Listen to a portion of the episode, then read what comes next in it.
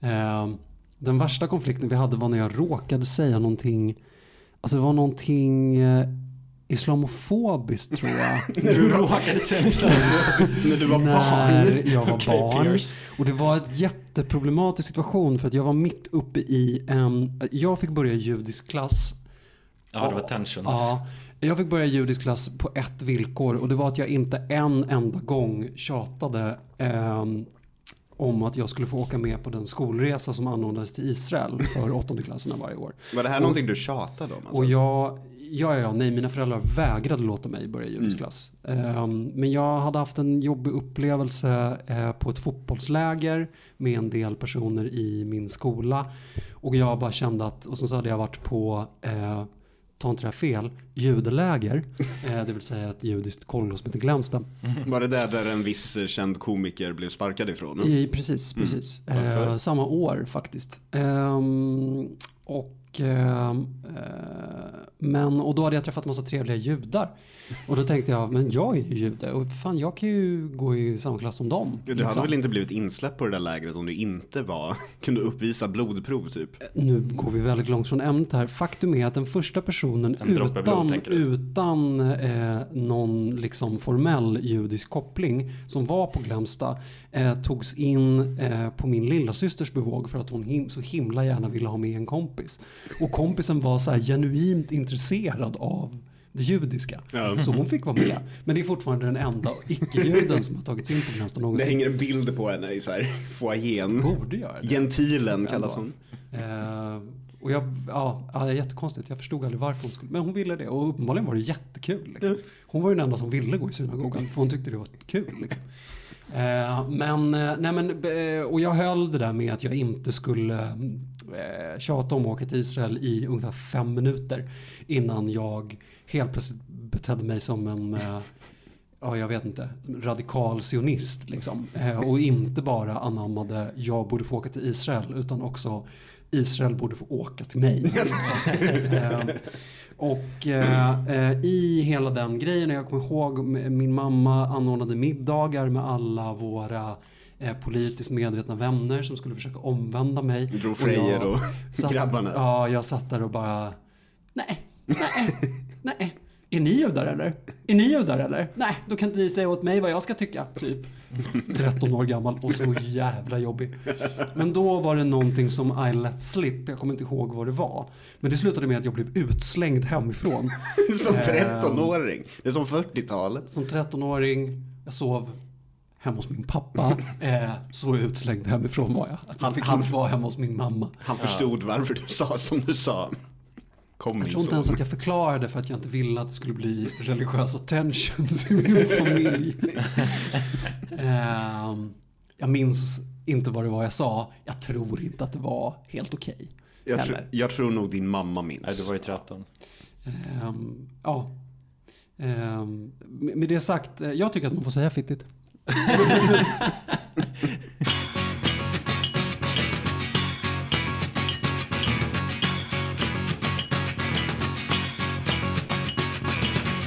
Eh, hej och välkomna till det fjortonde avsnittet av Killgruppen.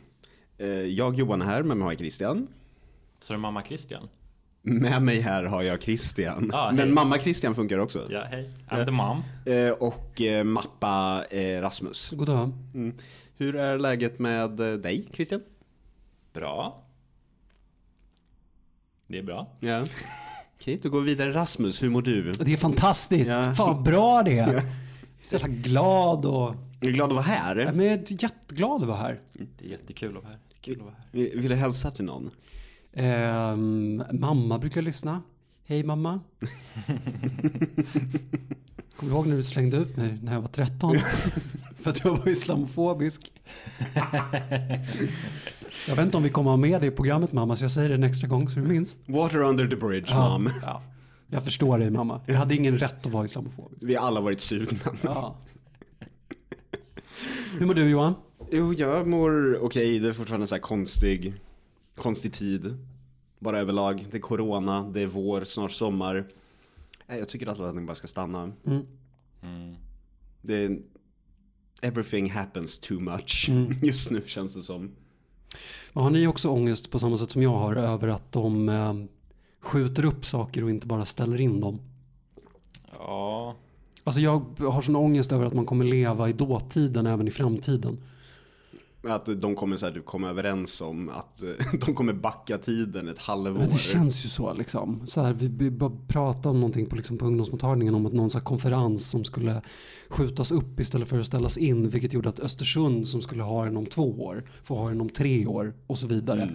Och jag, jag fick sån ångest över hela det konceptet. Jag vill, bara, jag vill bara att de ställer in saker så vi kan fortsätta sen. Ja. Liksom. det är för långt fram i tiden. Jag såg några poddar hade skjutit fram sina livepoddar till eh, januari 21. Och jag bara tänkte, det är alldeles för långt fram. Jag tycker vi gör det också. Ja. Ja. Ja, men det går ju inte att tänka sig så långt fram. Nej. Så här, orka sitta på en biljett och bara, det här kommer hända om ett år. Också, de, kan ju de har ju förmodligen blivit cancelled vid den tiden, så det kommer inte bli någon jävla livepodd. Nej. Är så här, poddar är inte någonting man ska planera för långt fram gällande, för man säger något dumt och sen så är det ingen jävla podd mer. Då drar Max tillbaka sitt sponsorskap. Undrar vad som kommer hända med det om vi kommer prata väldigt mycket mer om, alltså vi kommer ju prata väldigt mycket om det här såklart även i framtiden. Men att det är så mycket saker som bara inkapslas nu som inte kommer liksom få lov att hanteras och eh, kommas över. Så att vi kommer bara prata om massa gamla grejer hela tiden och åh, eh, Jag, kvicksand. jag väntar fortfarande lite på den förväntade självmordsvågen. It's coming. Jag, jag bara vet det med tanke på hur ekonomin har gått åt helvete. Vi är snart i Mad Max-samhället också om bensin och oljepriserna fortsätter så här. Det kommer bli kul. Ja, för att det blir så billigt. Ja, och sen så blir det dyrt och sen så blir det krig. Ja. Ja, nej, ehm, fortfarande kanske den apokalyps som jag kommer passa sämst i. Jag hatar bilar. jag kan inte köra bil, jag är helt ointresserad av bil. Men jag kör, du kan bara stå där och se snygg ut. Ja, jag får ha någon sån här... lite harpuner. Ja, men jag får ha någon sån här rolig funktion. Alltså ja, men du får ha, på, får ha på dig en jockstrap och en sån här typ elektrisk banjo. Nej, ja, jag, ja, men absolut. Du kan stå uppe på min bil och spela gitarr. jag har ju precis köpt en gitarr faktiskt för att ha någonting att göra om vi sätts i karantän. Ja. Så att jag, ja, nej men det, ja men bra, bra. Okej, vi kör Mad Max. Ja.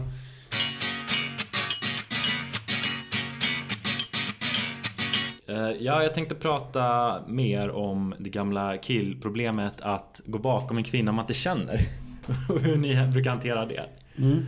Eh, nej men för att det var, jag kom tänka på det här när jag promenerade i naturreservatet hos mina föräldrar. Uh, det är så skitfint naturreservat i uh, Skogslingeskogen. Förutom när 27-åriga kvinnor försvinner där. Ja, det är inte så kul. Läste nyss om en... Ja, oh, jeez. Ja, precis. Eh, ja, det är där.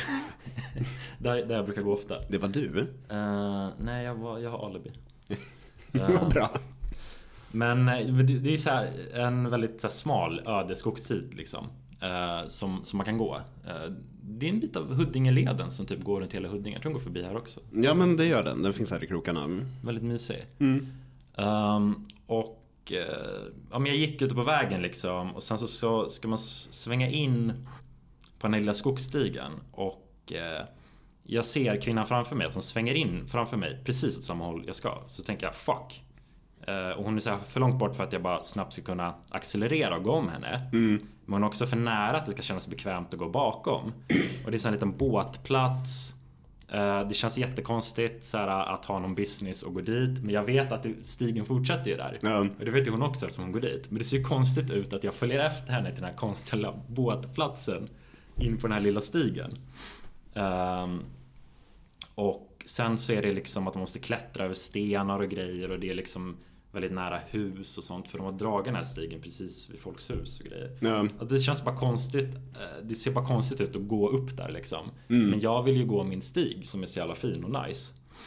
Eh, Men nu är hela min fridfulla skogspromenad förstörd. För nu kan jag bara tänka på det här. liksom. Att... eh, Du kommer här och är ett ständigt hot. Ja, men liksom för att det, det är skillnad om man går på en trottoar på en gata. Det, eh, liksom, det, det är mer så här, när, när man är i en liten smal skogsstig. Då kan man ju inte gå om, man, kan inte, man, man, liksom, man känner sig creepy för att man går bakom någon. Ehm, Så jag liksom till och med ställer mig och väntar in henne en liten stund. Men eftersom hon går så jävla långsamt och pratar i telefon så liksom ser jag henne snart igen. Och då känns det som att jag är på ett ännu mer creepy stalkeravstånd. Eh, och som att jag bara såhär lurat på henne lite. Och hon går alltid in exakt på de stigar jag tänker ta. Sådär. Det är alltid så. Ja. Eh, och efter ett tag så leder ju stigen ut på en grusväg i skogen och där finns det flera vägar som korsar varandra.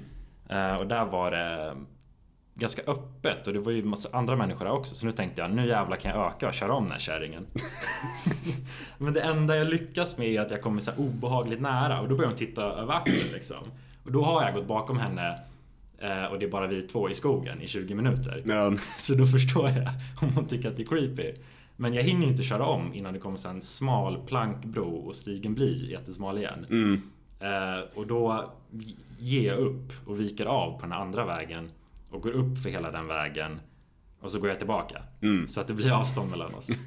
Eh, Så att hon har koll på dig liksom. så att eh, vi slipper se varandra. Så att jag slipper gå på det här creepy. För det är så här. Ehm, alltså antingen så ökar man ju farten och går om. Mm. Men då blir det ju creepy. Kanske tills jag har gått om henne. Mm. Men det blir också creepy om jag går bakom henne. Eh, det, det är bara svårt den här situationen. Ja. När, när någon kommer in på en stig framför en precis där man går. Jag undrar varför vi inte har kommit längre som samhälle. Jag har ju lite av, jag är ju inte den bästa av rådfrågor om det. För att jag är van vid att så fort jag är i en skog och ser en annan person så är det de som är inkräktarna. Ja. Eftersom jag är liksom uppvuxen eh, på supervision. Om man är ute i skogen och går eh, i närheten av mina föräldrars hus och det dyker upp någon. Då är det de som så här, vad fan gör ni här? Det här Då tar man fram bössan. ja, men så här, det här är privat mark Mm. som vi får gå på. eh, Från markägaren. Men sen också, jag var Allemansrätten.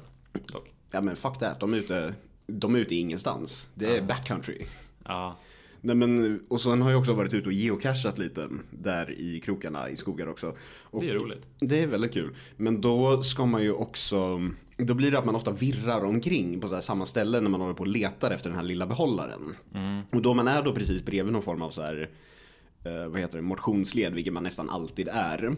Och så kommer några gående så här i rask takt och bara stirrar och man har lust att bara så här, Man ser ut som en skogsmördare då. Ja men eller hur, man så här går omkring runt typ så här ett elskåp mitt ute i ingenstans och så här, ser ut som att man håller på med någonting men så här inte gör det riktigt tydligt vad. Så man bara ser weird ut. Nej men precis, för jag brukar alltid försöka att vara så målmedveten som möjligt Mm. för att liksom, men den målmedvetenheten kan ju också bli väldigt obehaglig. Mm. Det ser ut som att så här, han ska inte bara våldta mig, han ska verkligen göra det. Liksom. Han vet vad han ska göra och var. Precis, och, när man, och om du, du geocachar så ser det också ut som att så här, du vet vad du håller på med. Inte riktigt men faktiskt. vad är det? Ja, ja men ja, så kanske det är. För man ser ju absolut inte, om man letar efter en sån där liten, liten behållare någonstans. Då, ja men som du sa, det ser ut som att man håller på med någonting men med vad. Sen när jag går i stadsmiljöer, då går jag alltid som att jag vet precis vart jag är på väg. För det är så man undviker att bli rånad, jag fått för mig. men, det ute i, men ute i skogen är det lite så här free for all, känner jag. Då finns det inga klara regler. Nej. Nej, och det är jobbigt för man är... Det, men jag ser ju oftast inte någon på det där spåret. Nej. Så jag hatar när jag gör det. och jag tycker det är jobbigt när någon kommer bakom mig också. Ehm, Ja, man har ju hela tiden den här känslan av att jag ska vara den enda som är här. Ja. Och sen så när det inte är så. fucking bara, corona. ja men så här, då greppar man sin fickkniv och bara Vad gör du? Ja. Eh, nej, men det, för det känns som det finns två approaches. Antingen så ökar man farten och så, så blir, blir hon skiträdd liksom. Eller så går man bakom och bara är creepy. Jag bor ju långt uppe på en, på en kulle eh, där det inte finns så många hus på ganska långt avstånd. Liksom. Eh, vilket innebär att om man hamnar precis bakom någon så kommer man följas med i kanske 10 minuter. Ja. Eh, och det är för många personer för att man ska hinna känna, alltså man känner inte igen alla där uppe. Eh, och eftersom man är så jävla självmedveten som man är så, så tänker jag ofta på den här grejen. ja, man overthinkar det är det. Och då börjar jag, du vet, jag börjar sätta fram mina nycklar lite i förväg för att de ska förstå att jag ska jag ska låsa upp dörren. Oj, det oj, oj, vad fint jag- där i ja, området där precis. jag bor. Oj, oj, oj, där jag bor. Eh, Men det blir bara också jättekonstigt att man börjar så här fibbla med någonting och ta fram nycklar. Liksom. Så varför, varför ska han ta fram någonting nu? Liksom? Det är exakt så jag tänker också varje gång jag ska, det sitter några och röker utanför porten här eller någonting. Och jag, eftersom jag alltid ska se målmedveten ut, så brukar jag alltid stoppa ner och greppa nycklarna innan jag kommer fram till porten. Och då ser det ut som att man så här, har stoppat ner handen och döljer något och går med bestämda steg mot någon. Exakt så. Du ser ut som att du ska göra en hit. Ja, bara, nej nej, jag bor här. Men jag tror att det är det där som är problemet, att man overthinkar och så blir man, så, så verkar man väldigt creepy för att det ser ut som att man eh, liksom håller på med någonting. Precis, man ska försöka att se snäll ut. Man vill vara en god medmänniska. bra. Så lever man som en galning. Ja. Hej. Men eh, när jag går bakom killar eh, så brukar jag ofta tänka samma sak. Eller först så tänker jag precis som du Johan att det är de som är inkräktarna. Att det är de som kommer mörda mig. Och sen så tänker jag, hoppas inte han tänker att jag ska mörda honom. Och sen vänder han sig om och bara, när Det är så vi han, alla killar tänker om varandra. och sen när han inte blir rädd för mig. Då tänker jag, varför då? En liten, liten, liten smärtsam liksom alfahan-smäll på att jag inte är den med mest våldskapital kanske. Eh, Jag har, Ja, fan. du kan fixa det genom att eh, du, du får fixa ditt ego genom att gå bakom barn som går själva. Men jag vill ju inte det. Jag vill Oj. bli av med det här. Jag vill ju att farliga killar ska tycka att jag är farlig. Liksom. Det här har helt löst sig sedan jag köpte min superfarliga jacka. Mm, jag Folk är den. livrädda för mig. Liksom. Den har breda axlar. Mm. Ingen mer vid sina sinnens fulla bruk Östeuropeisk fyllojacka. ja, skulle Ja, kunna tro att jag på allvar klär mig som en liksom, östtysk taxichaufför Mm. med vilje. Utan en person med en sån här jacka är ju farlig. Nej men då är man riskmaffia. Du ser verkligen ut som att du kommer från Brighton Beach. Och det är grymt, det är grymt. Jag har löst alla mina problem förutom då att tjejer jag går bakom är ju livrädda för mig. Ja, de blir ännu räddare. Ja. Ja. Eh, framförallt när de ser också att det är en så här tanig liten spelvink under den. Varför har en så här tanig liten spelvink som uppenbarligen har liksom tillräckligt fåfäng för att ha ring i örat. En sån här jätteful jacka. ja, då är något verkligen fel. Ehm, så att det, det, men men, men jag, jag, jag är beredd att ta den smällen för att ändå äga eh, mitt eget våldskapital. Det, Det är viktigare att uh, se tuff ut inför grabbarna. jag är fåfängare än vad jag är fåfäng. Jag har ju också den här jättedumma egenskapen att om jag tycker att någon är snygg så känner jag mig per automatik säker i närheten av dem. Jag skulle kunna vara förföljd av en, en serienekrofil. Och när jag tycker att han är lite attraktiv så bara så här, åh, mm, mm, mysigt. Ja, du är verkligen sårbar. Ja, nej, men jag kom, jag kan, sekter är jag öppen för, seriemördare definitivt. Ja. Det men det är som mitt system när jag åker kollektivt, att jag så här, i mitt huvud hittar en buss eller tunnelbanekompis. Och jag bara så här, ja, men sitter i närheten av, inte så här prata med, men så här, bara, här har jag en fast punkt i kollektivtrafiken. Det har ju blivit en vana nu. Förr var det ju någon form av så här, ett måste, men nu är det mer en vana. Bara, där har vi någon sympatisk, där sitter jag bakom. Lite gulligt. Ja. Men också så här jättedumt. För en vacker dag kommer någon utav dem dra upp en pistol. Ja. Ja, men det finns så mycket så här saker man overthinkar när man går. Mm. Jag, tänk, jag gick förbi en gubbe också och eh, han, var, han var svart. så, så för att så här, visa att jag... Eh, Att du inte var gud, rasist. gud vad dumt allt Ja, nu kommer allt det här att låta jättedumt. Ibland overthinkar jag att jag vill visa för folk hur mycket jag inte är rasist. Så Ja. att jag går... Jag ska visa att jag går inte långt ifrån dig, jag går nära. Men han gick väldigt långt från mig så kom jag på, just det, Corona. Han är gammal. Bara just det, det finns externa anledningar också. Så jag bara går, försöker så här, gå skitnära honom. Han försöker bara komma bort från mig. Så håller jag på i, um, i kollektivtrafiken också. Alltså jag sätter mig bredvid den som jag tänker är bäst. för, för min, uh, det ser bra ut liksom. Så att jag ska visa att jag inte är rädd för terrordåd på, Jag förstår på exakt. tunnelbanan. Åh oh, nej. Nej, jag gör inte det längre. Eh, men jag gjorde det ett tag efteråt. Men det, och det handlade ju väldigt mycket om att jag var väldigt rädd för terrordåd på tunnelbanan. Men också, vi vet alla att terroristerna åker blåa linjen, de åker inte röda. Jo, Här är det det bra folk. Fast det innebär ju att de inte kommer spränga blåa linjen i luften.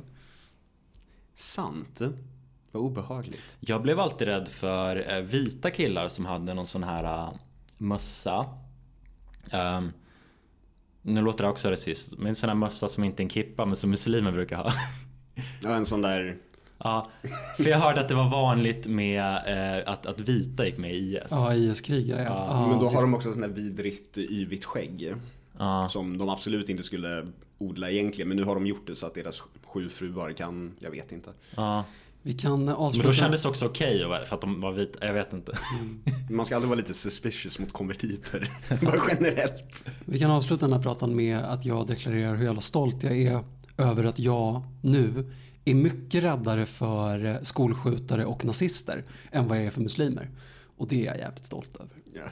Jag förstår for det. var inte så att hotbilden mot dig från nazister var extrem tidigare. Nej. Den har kommit nu. Nytt hot. Inte alls gammalt.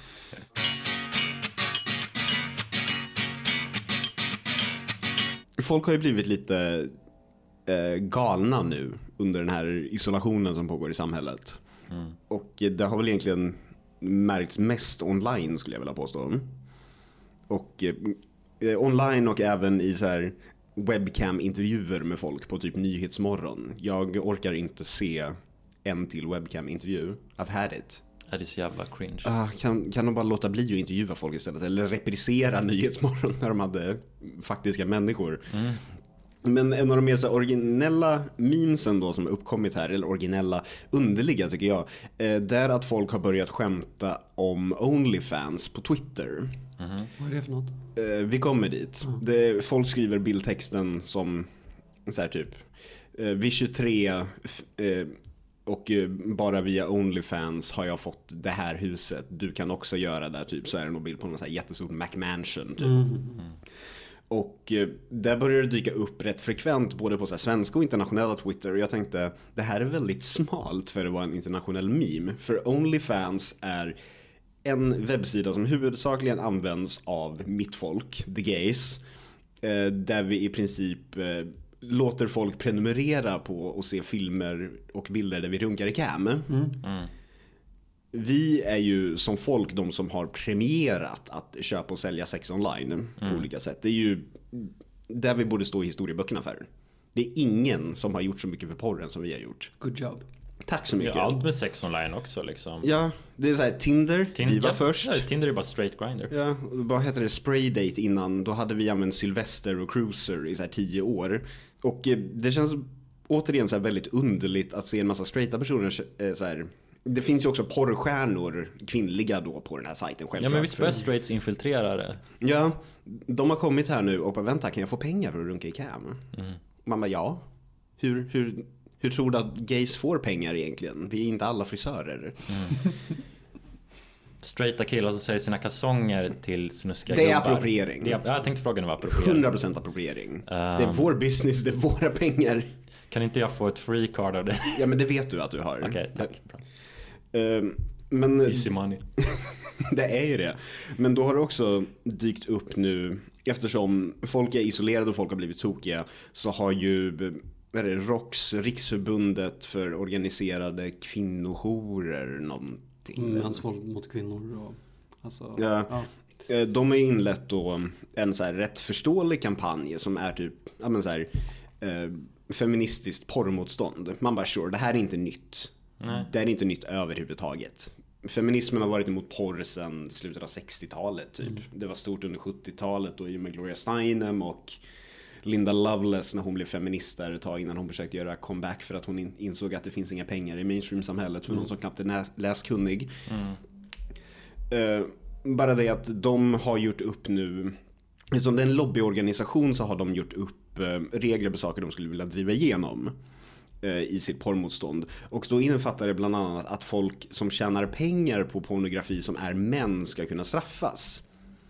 Det här känns som lite godtycklig grej att lobba för tycker jag. Väldigt, det, Väldigt konstig lagstiftning. hur ska man kunna driva igenom det?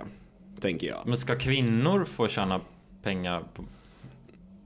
Det är oklart. Ja. Helst vill de ju se att alla har på sig Handmaid's Tale klänningar liksom. Ja.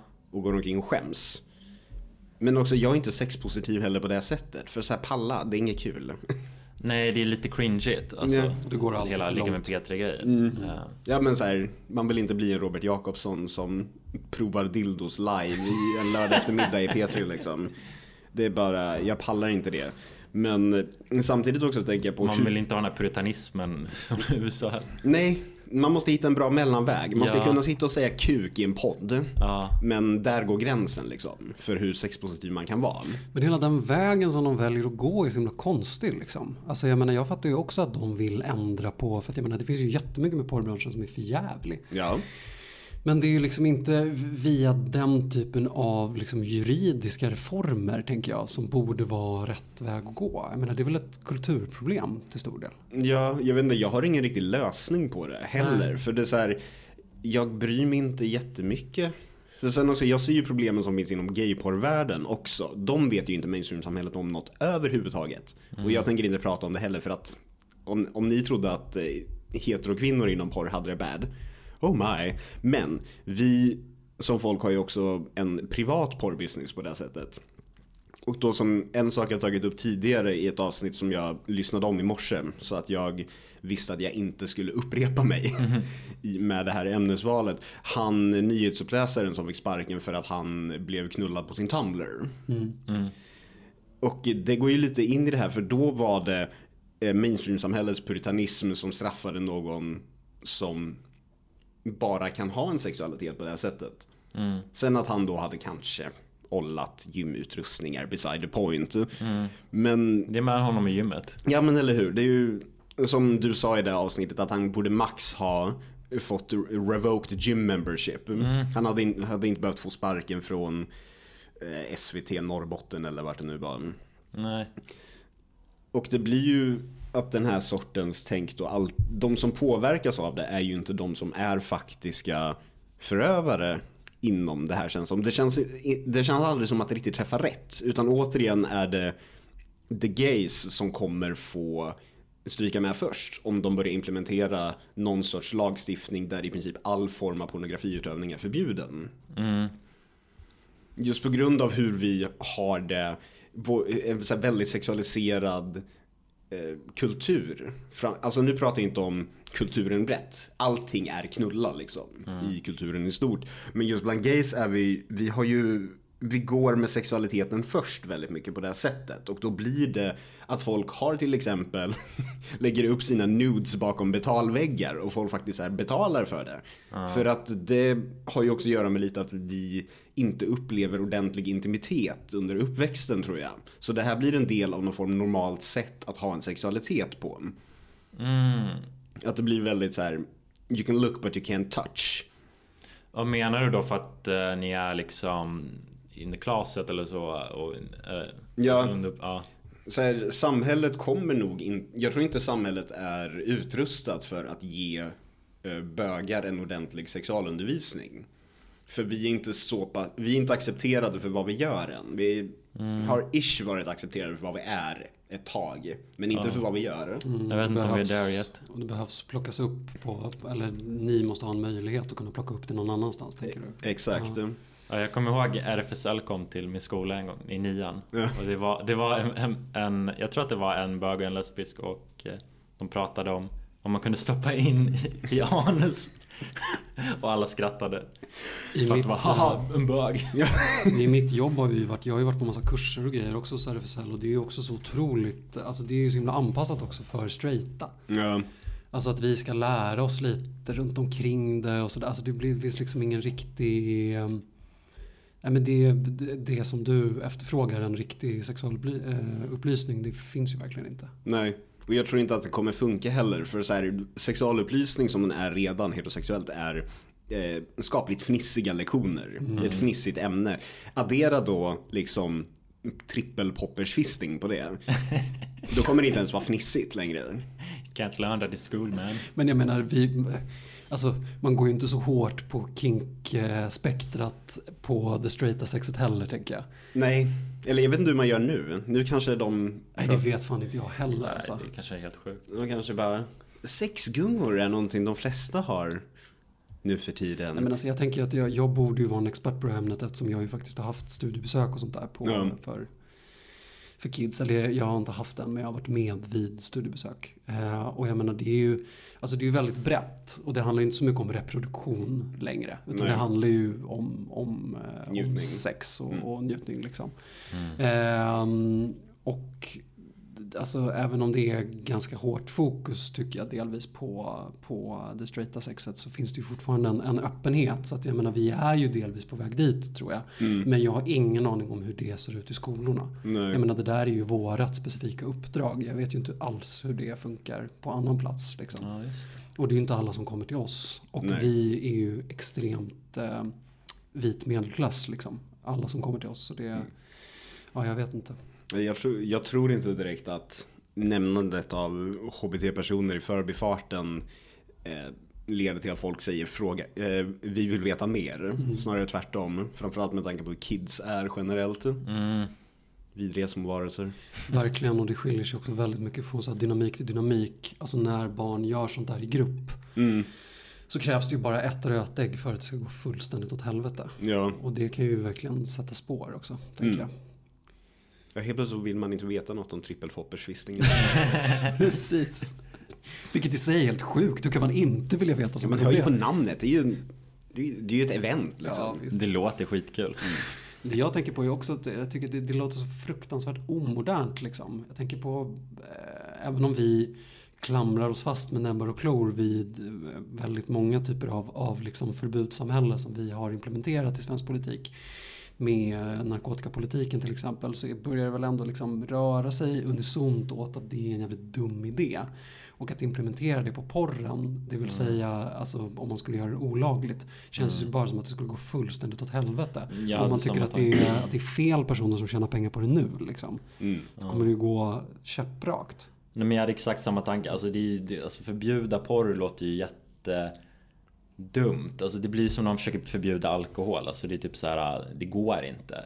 Alltså man har försökt och typ eh, man vet kanske att alkohol är inblandat i alla våldsbrott, att det är farligt och sånt där. Men folk vill ju supa. Du kan inte, alltså, om du förbjuder det så blir det ju bara som det blev i USA, att liksom maffian tar över och konstigt liksom. Ja, men jag är inte liber- så liberal. Liksom. Jag tänker inte heller att vi som i Rumänien ska, eh, ska göra det lagligt med korruption. Eller som i Portugal och göra det lagligt att skjuta upp liksom, på det sättet. Men... Eh, Det tycker jag. Som Portugal tycker. Ja, Nej, jag, jag kan för lite. Men, eh, men, men däremot så tänker jag att, så här, att säga att så här, vi vill förbjuda maffian. det, är lite, det är lite märkligt. Och andra kontroversiella ståndpunkter. Förbjuda våld. Gatuvåld. Jag vet du vad, mobbning. Ja. Dåligt. Ja, jag tycker det är ju... Ja. Nej men också, det kom en ny dokumentär på Netflix häromdagen.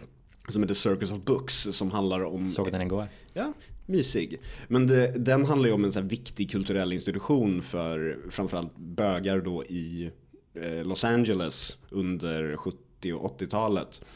Och eh, den är också så här det, där är det lite samma grej som jag pratade om i den här tidiga prat, tidigare pratan om badhus. Att där liksom visste de i princip så att folk var i the back alley bakom den här butiken. Så här, de hade gått in och köpt sina eh, vintage porrtidningar. Och sen gick de ut och så här typ lajvade det bakom huset. Och det var så här okej för de hade ingen annanstans att göra det på ett ställe som kändes säkert.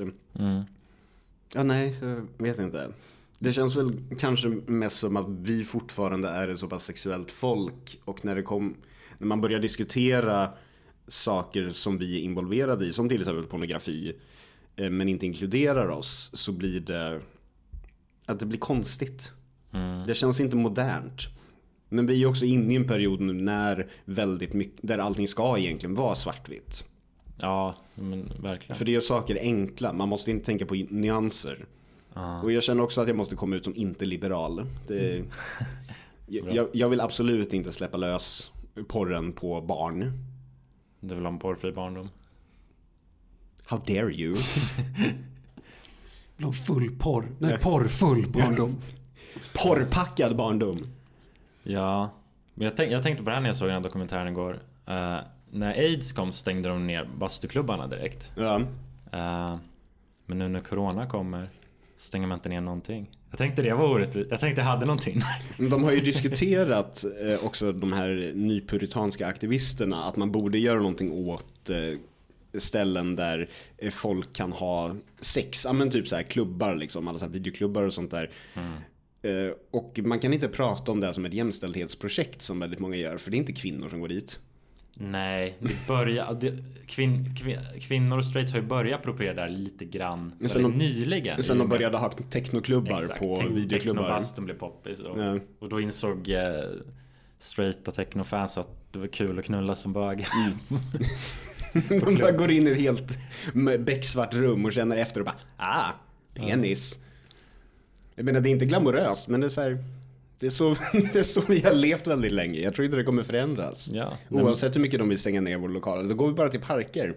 Och kan vi inte gå till parkerna då kommer vi hyra en båt, åka ut, ha gruppsex på öppet hav utanför Rosenbad. Internationellt vatten. Så länge ni inte är mer än 50 personer. Kan inte lova. Du vet hur vi är. Slampiga, slampiga människor. Ja. Nej men allt som är roligt har ju ni kommit på så liksom. Mm. I'll give credit, credit where credit's due. Man- Vi kom på att man kunde sniffa random kemikalier och sen kan man vips köra upp en hel liten kolonilott i röven. Och det approprierade eh, mitt favoritband som 14-åring och skapade mitt anthem. Det vill säga Animal Nitrate som var det bästa jag visste. Det var ju bara bögeri. Eh, Det var faktiskt också min favoritlåt med Sway när jag var typ 11. och sen när man kom upp i rimlig ålder så tänkte man oj då.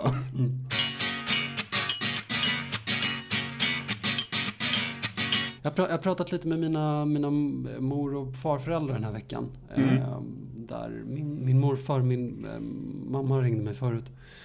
Eh, och han har alltid varit fullständigt eh, oberörd av, av döden. Alltså faktum är att jag har varit lite orolig de senaste åren för att jag tycker att han har varit lite för så här, dödsbejakande. Mm. Alltså inte bara uppgiven utan nästan lite Han tittar inte åt båda hållen innan han går över gatan. Nej men att så här, okej nu har du haft tre strokes liksom. Nu, nu är det här, nu är inte du oansvarig längre utan nu är det här någonting du söker. Liksom. Vad, Du dricker aldrig vatten. Utan du bara dricker lemonad och vin. Och typ bara ibland. And what about it? Ja, eh, men nu hade han ringt igår och, haft, eh, och haft dödsångest. Och det fick jag veta precis innan. Eh, och, det var väl kanske första gången som jag fick riktig, riktig oro över, eh, eh, över hela den här grejen. Alltså när eh, man, man går, det går ju i vågor hela den här jävla affären med Corona. Mm. Att man går från att liksom när det kom så var man orolig för sitt eget liv och sen så blev man orolig för eh, personer i riskgruppen i sin närhet och sen blev man orolig, eller blev man jävligt orolig för hela samhällskroppen. Och sen så för några veckor sedan så kände man ju kanske att det var över. Eh, och nu har det kommit tillbaka till att jag är jävligt orolig för de personerna i min, i min närhet. Liksom. Och alla hanterar det på, på helt olika sätt. Liksom. Min morfar inledde ju hela den här processen med att vara helt, eh, ja men hålla på med sin jävla anarkistpryl och åka hem till min mormor och hälsa på bara för sakens skull. Ehm, min mormor orolig, suttit i karantän ute på ön i Högakusten som hon bor på. De är skilda va? Ja, ja. Ja, det är inte mig. Eh, de har precis blivit polare igen. Det är ju trevligt. Ja, det är kul. Så Ehm, länge han inte hostar på henne. Precis, vilket han ju gjorde bara för sakens skull. Liksom. Han bara kommer där med båten hon bara stay away. En så sur liten Morrissey-typ, morfar alltså. Ehm, min, eh, hans bror, eh, de är ju på två helt olika sidor av det politiska spektrat. Min morfar är anarkist. Den andra delar grejer på Facebook om den judiska konspirationen till mig. Ja. Ehm, Rasmus, är det sant? Ja. ehm, och min farfar, begynnande Alzheimers, eh, sover mest hemma. Liksom. Eh, Eh, men min farmor som är den personen jag har träffat mest under den här processen. Jag pratar med henne i telefon ibland och jag har varit där med mat några gånger och sådär. Hon har, eh, hon har liksom en helt egen grej. Och jag vet inte om det är Alzheimer eller om det bara är att hon inte riktigt fattar. Liksom. Men för henne måste man hela tiden förklara hela grejen. Man kommer dit och så står hon på sin balkong och så säger hon Vem är det som är sjuk nu då? är det jag som är sjuk? Är du rädd för mig? Eller är det, är det du som är sjuk? Men om du är frisk, hur ska vi göra då? Liksom. eh, och sen så eh, lyckas hon övertala mig, övertala mig om att hon faktiskt ska få komma ner och att vi ska hänga på, eh, på gården tillsammans. Eh, så länge vi har behändigt avstånd. Men då får man hålla så här koll på henne. Eh, så att hon inte kommer för nära. För om man vänder ryggen i två sekunder då står hon helt plötsligt där som en liten vätte och bara Som en tantbebis. Ja, som en tantbebis. Medan när jag kom ut på den här gården förra gången jag var där så satt en tant där och när hon såg mig så utbrast hon Hon blev svinrädd. Och bara liksom galopperande, ja, eller eh, ja, rullator galopperade därifrån liksom över kullerstenarna på, på den här gården. Ehm, så det, eh, ja, det, det, det har hållit på så himla länge. Man har verkligen inte hittat något universalförhållande till det. Liksom. Nej. Men jag känner ändå att det är liksom det bra delar av spektrat att vara på. Antingen så här inte veta vem det är som är sjuk. Ja. Eller bara skrika åt random unga personer. Det, ja, det, jag känner att de två reaktionerna är de rimligaste. Ja men verkligen och det var därför jag, eh, det är kanske är därför jag har så svårt att, jag brukar ju vara så jävla pratglad i läget liksom. Men jag blev lite tagen av min, min morfars eh, rädsla här. Han är så jävla ensam liksom och sen så, eh, jag vet inte, det är sånt, det är sånt eh, projekt när man ska hälsa på honom. Att man ofta brukar stilla sitt dåliga samvete över att man träffas ganska sällan av att man faktiskt är där. Alltså för att det, det är ändå 60 mil dit liksom. Men nu vet man ju faktiskt inte när det kommer bli. Och nu när det här fortsätter så vet man inte så här, fan kommer man kunna åka dit i sommar? Man, är det kanske inte kommer gå. Och då blev jag faktiskt lite rädd på, på riktigt över att man liksom ehm, över att en person som man tycker riktigt mycket om ska, ska försvinna utan att man eh, utan att man riktigt klarar av att, att lösa ut alla trådar och sånt där. Mm. Ehm, så att jag, eh, ja, jag vet inte. Han har ju en fucking telefon. Jag får väl bara ringa honom. Ja, ja. Ja, väl, det är väl det du kan göra från, på den här distansen liksom. Mm. Och se till att han inte gör massa dumma saker. Ja men precis, precis. Stimulera honom så att inte han eh, börjar tjafsa runt, sätta igång och börja röka igen. Som en jävla punkgrej. Har han slutat röka? Han rökte två paket ofiltrade kommers om dagen Åh, kommers. i 50 år. Ja. Sen bara la han ner liksom. Det är faktiskt helt vansinnigt. Han, han bara tröttnade också. Det bara, det bara slutade. Alltså det var ju den viktigaste anledningen till varför jag slutade röka. För att han kunde. Ja men vad fan, varför ska jag hålla på för liksom? Vad är det för jävla skit? Han blev ju besviken när jag hade slutat. För att han inte kunde sno cigg av mig. Eh, samma sak med morsan. Men, eh, men jag tror, både jag och morsan har slutat röka nu. Jag tror att det var på grund av honom. Verkligen. Mm. Men som jag pratade om i en tidigare prat så är jag ganska besviken över mig själv över att jag slutade röka med Ja. coronakrisen för att det ger folk chansen att säga Men är du inte glad nu? Är du inte glad att du slutade röka nu i alla fall? Men du får börja röka cigarr istället. Jag funderar på det. Det är så jävla gott. Jag har haft så här, en förpackning med fem stycken som jag har betat av lite. Allt som typ så här, ta- tar en bok och typ ett glas äppelcidervinäger, isvatten. Sätter mig med den här ute och bara läser. Det är så jävla mysigt.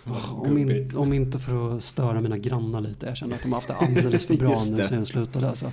Herregud.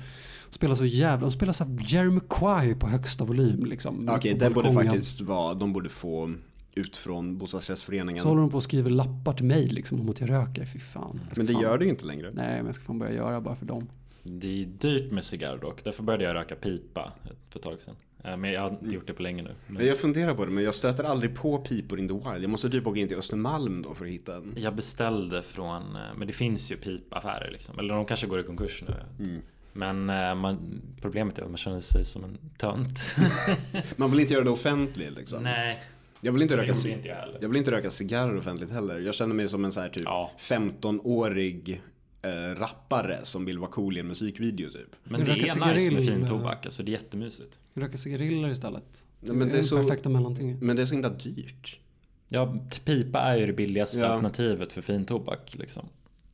Eh, Ja, och cigarrer, det är ingenting man kan röka så här varje dag. Nej, inte om man inte är fett rik. Ja, eller bara så här så pass tolerant mot nikotinkickar. Ja, man ska inte ta halsblås Johan. Nej det gör jag inte. Jag, jag, jag kan röka cigarr liksom, så det är inget problem. Jag är inte en sån här tvångsmässig rökare som hela tiden måste, så fort någonting kommer in i munnen så bara andas jag ner det i lungorna. Så Bara jag- sväljer. Om någon skulle sätta fram en sked framför mig skulle jag bara kasta mig över den. Slorp! Ja. Och jag kommer ihåg när jag var 20 och jag och min kusin var på kryssning. tror det var när min pappa fyllde 50. Vi köpte cigariller och drog halsbloss hela kvällen. Rökte årspaket. Det är inte smart. det inte bra så? Nej, jag förstår det. Jag var också jävligt full, simmade på golvet och festade med några hårdrockar i deras hytt, bär till min hytt. Ja, det, det är ju sånt man gör på kryssning vad jag har förstått. Det går alltid åt helvete när jag har det på Jag blir alltid blir alltid sjöslag. Ja, Jag, Alltid är, kanonfull jag är ju för mycket av en klasshatare för att kunna åka kryssning. Jag har fått erbjudanden flera gånger men jag vägrar. Det är vidrigt och kul. Jag tror inte man ska vara nykter. Nej gud, det verkar ju bara vidrigt. Ja, jag skulle aldrig få det är som festivaler, Arvika. Åh gud, tänk om en straight edgare på en svensk festival. Jag har Ja. känt ett gäng sådana. Vad har de sett? Vad har de upplevt? Vad minns de? Allt. Alldeles för Stackarna. mycket tror jag. Jag tror att de minns så jävla tråkigt de hade. Ja. Bara gå omkring i den där, jag menar i hela den där den kulturyttringen som är festival kräver ju att man ska vara packad. Men de är ju galna istället, det är ju deras rus. Ja men just det, de går igång på att vara skitiga bara. De äta glas typ. Ja,